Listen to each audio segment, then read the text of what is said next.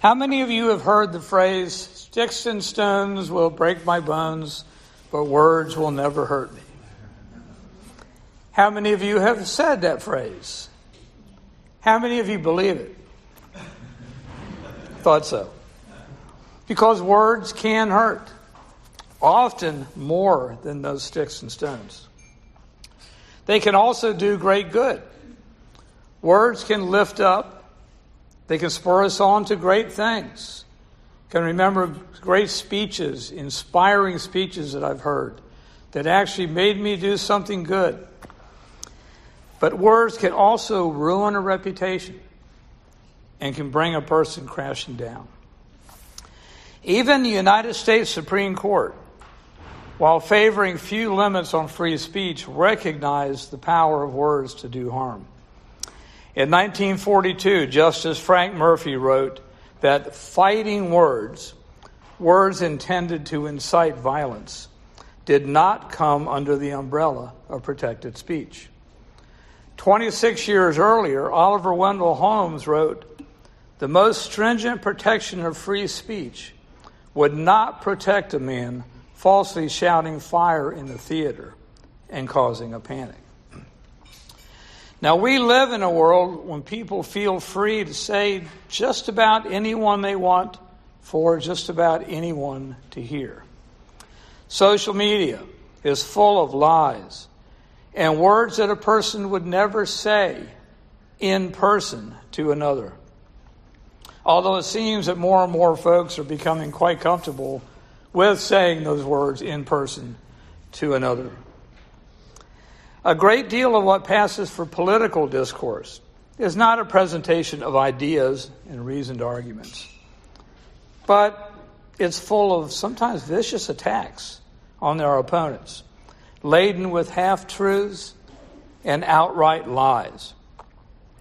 Unfortunately, even some who call themselves the followers of the Prince of Peace are quite comfortable attacking others over doctrine, practice, or even politics in ways that would make Jesus cringe.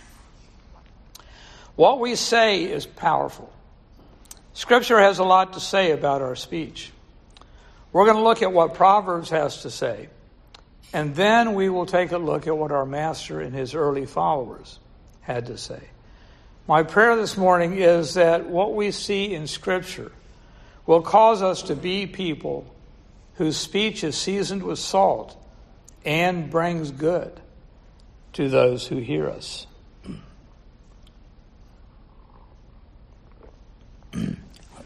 Excuse me.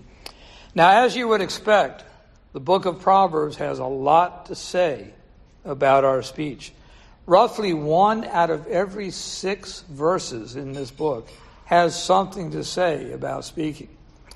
So I think Solomon thought that it was pretty important for his son and for anyone else who would read these to know this. We see verses about wise and foolish speech, the speech of the virtuous woman, and that of the adulterous woman. The speech of godly parents is contrasted with the words of sinners, and the words of the righteous are put up against the words of the wicked. Excuse me. What is wise speech? Well, wisdom herself cries out in the public places for the simple to hear and to heed her words. Her speech and that of those that follow her is characterized by righteousness in chapter 8, verse 8, knowledge in chapter 15, verse 7, instruction in chapter 1, 3, and chapter 8, verse 10, and sound counsel in cha- uh, chapter 1, verse 5, and 8, 14. I'm going to go through a lot of verses here. And if we read each one of them, uh, I think all of our food would grow cold before the potluck. The speech of the virtuous woman is described in similar terms. And it's also described in chapter 31 as the teaching of kindness. Parents are described as giving wise counsel that will guide the child while growing up and will also stay with that child long after the parents are gone. Train up children in the way they should go, and even when they are old, they will not depart from it. There are many benefits to wise speech. Wise words are a fountain of life, chapter 10, 11, are as valuable as silver in 1020, and feed many in 1021. The tongue of the wise brings healing, chapter 12, verse 18. And a wholesome or gentle tongue is a tree of life. That's chapter 15, verse 4. Lips of knowledge are like a precious jewel, 2015.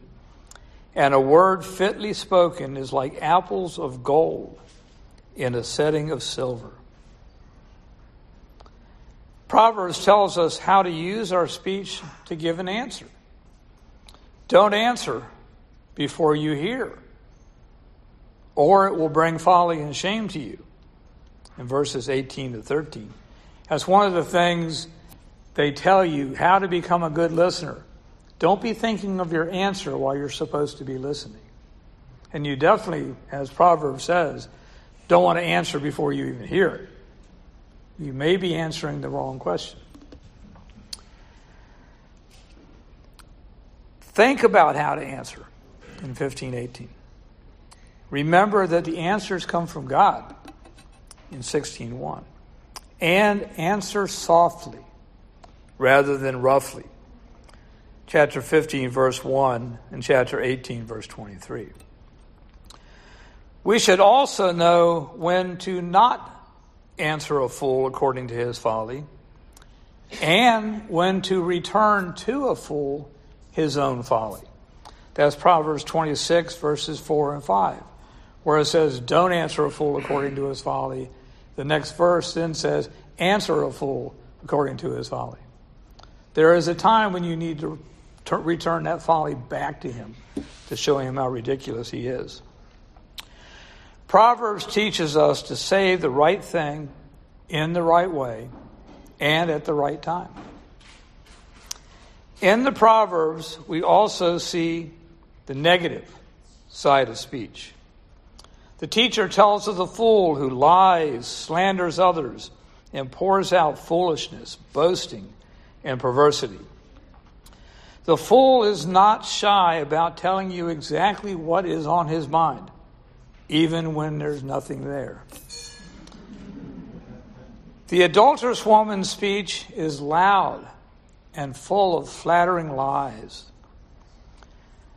The list of sins of speech is long and includes 23 verses warning about lying, deceit, and false witness. We are also warned against slander and gossip.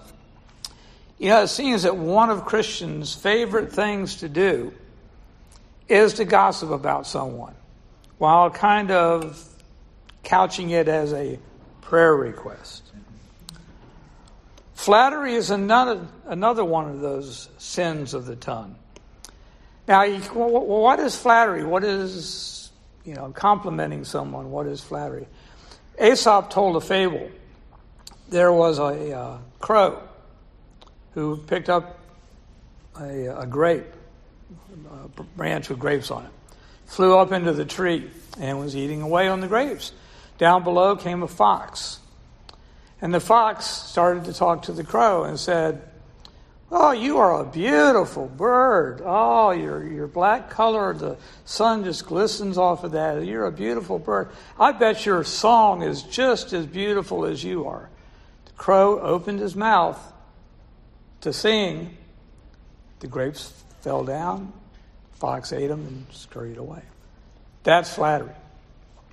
That's complimenting a person to try to get something from them. And it may not always be true. Like, I don't think crows are very beautiful, and they certainly don't sing beautifully. That's flattery. A compliment, Kirk, I think you're a good speaker, and I enjoy listening to you speak. Flattery would be overdoing it and telling him how wonderful he is and all this, trying to get something from him. So that's the difference there and we are not to flatter people. The teacher also warns us against tooting our own horn. Now, we see a lot of people going around telling us how great they are or taking plenty of selfies to show it. Proverbs tells us that we should let others praise us rather than praise ourselves. That's in chapter 27, verse 2. In addition to what we've already looked at, Proverbs tells us that our speech should be gracious in 1624. It should bring joy. It should be sweet in 1621, soft in 2515, kind in uh, chapter 31, 26, gracious and truthful. Not only should our speech be wise, truthful, gracious, and kind, but it should also be timely.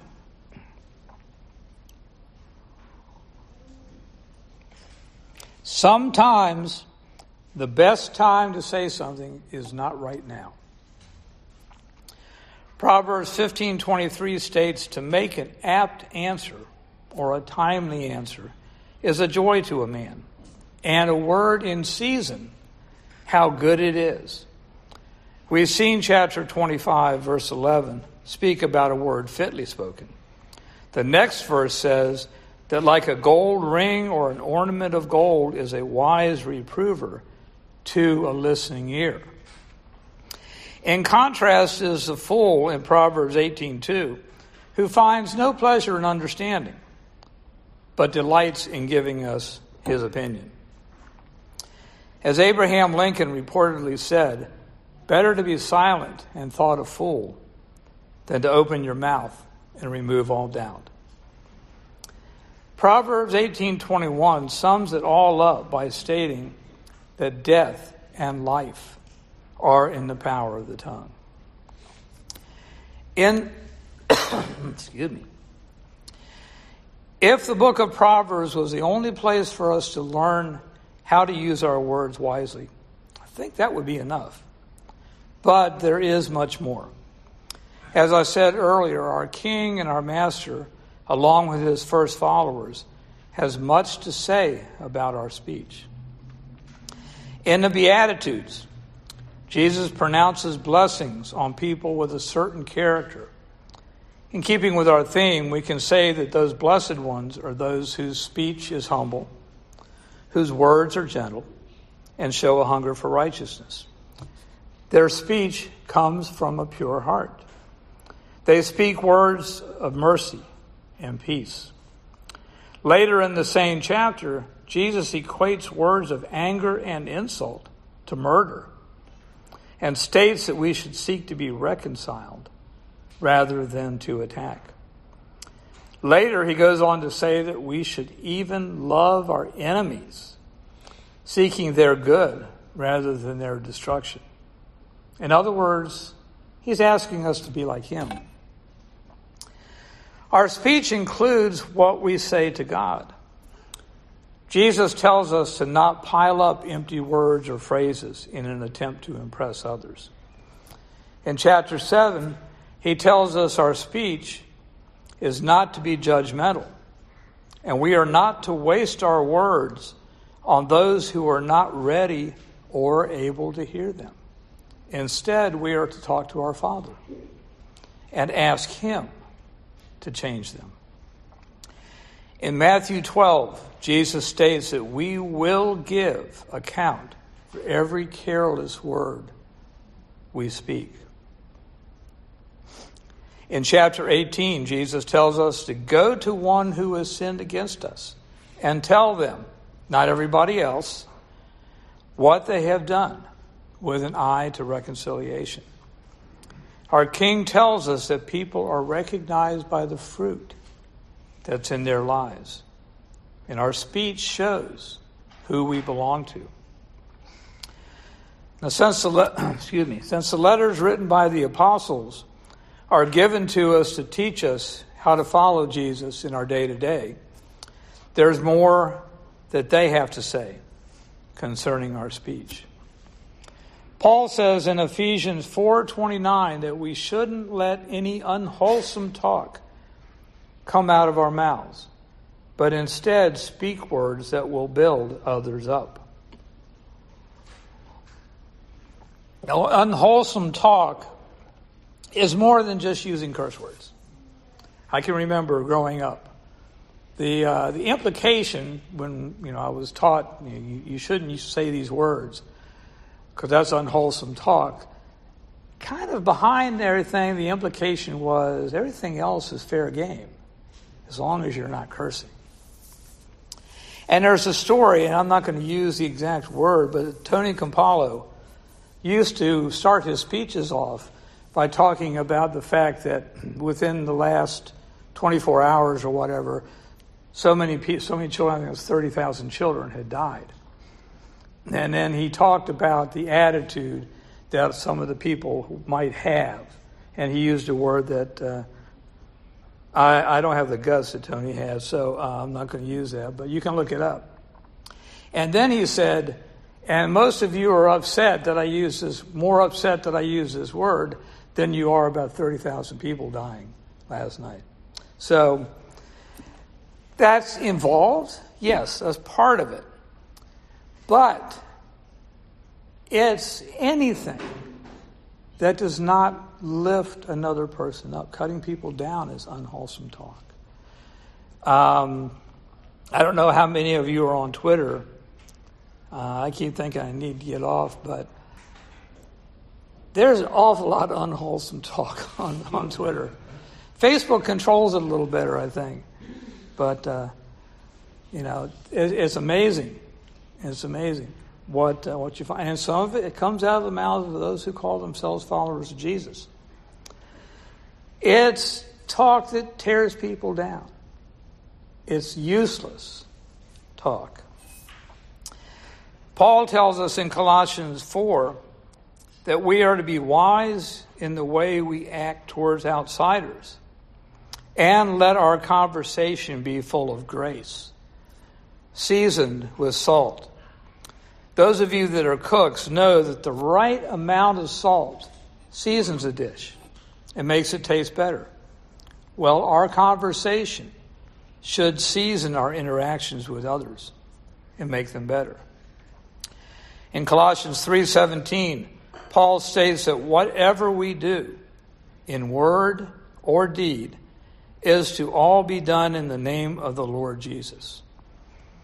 Now, if everything we do or say is to be done in Jesus' name, I guess that those things we say go a long way towards showing who we are and who we belong to. Peter who at one time was not known for being particularly careful with his speech, said that we are not to repay evil with evil or insult with insult, but we are to repay evil with blessing because this is what we're called to do. In chapter 3 of his letter, James says that we all stumble. And if anyone is never at fault in what they say, then they're the kind of person who can keep everything else under control. So that's pretty important. If you can control your tongue, you can pretty much handle the rest of it. In the same chapter, he addresses the problem of blessing and cursing coming out of the same mouth and unequivocally states that this should never be the case. It's like a spring that pours out fresh water and salt water. I've never encountered one of those. But I can imagine it probably wouldn't taste very good. It's just something that shouldn't be. In chapter 5, James echoes Jesus' words when he tells us that we shouldn't swear by heaven or by earth, but simply say yes or no. We should be people who are known for the integrity of our speech. So when we say something, people know that that's the case. We don't have to swear by the roof of the Getty Center or, you know, the gold in the temple or what anything like that. And I think James gives us the key in chapter 1, verse 19. My dear brothers and sisters, take note of this. Everyone should be quick to listen, slow to speak, and slow to become angry. That would solve, solve a whole lot of problems, wouldn't it? John, in his first letter, adds another layer to the issue of our speech.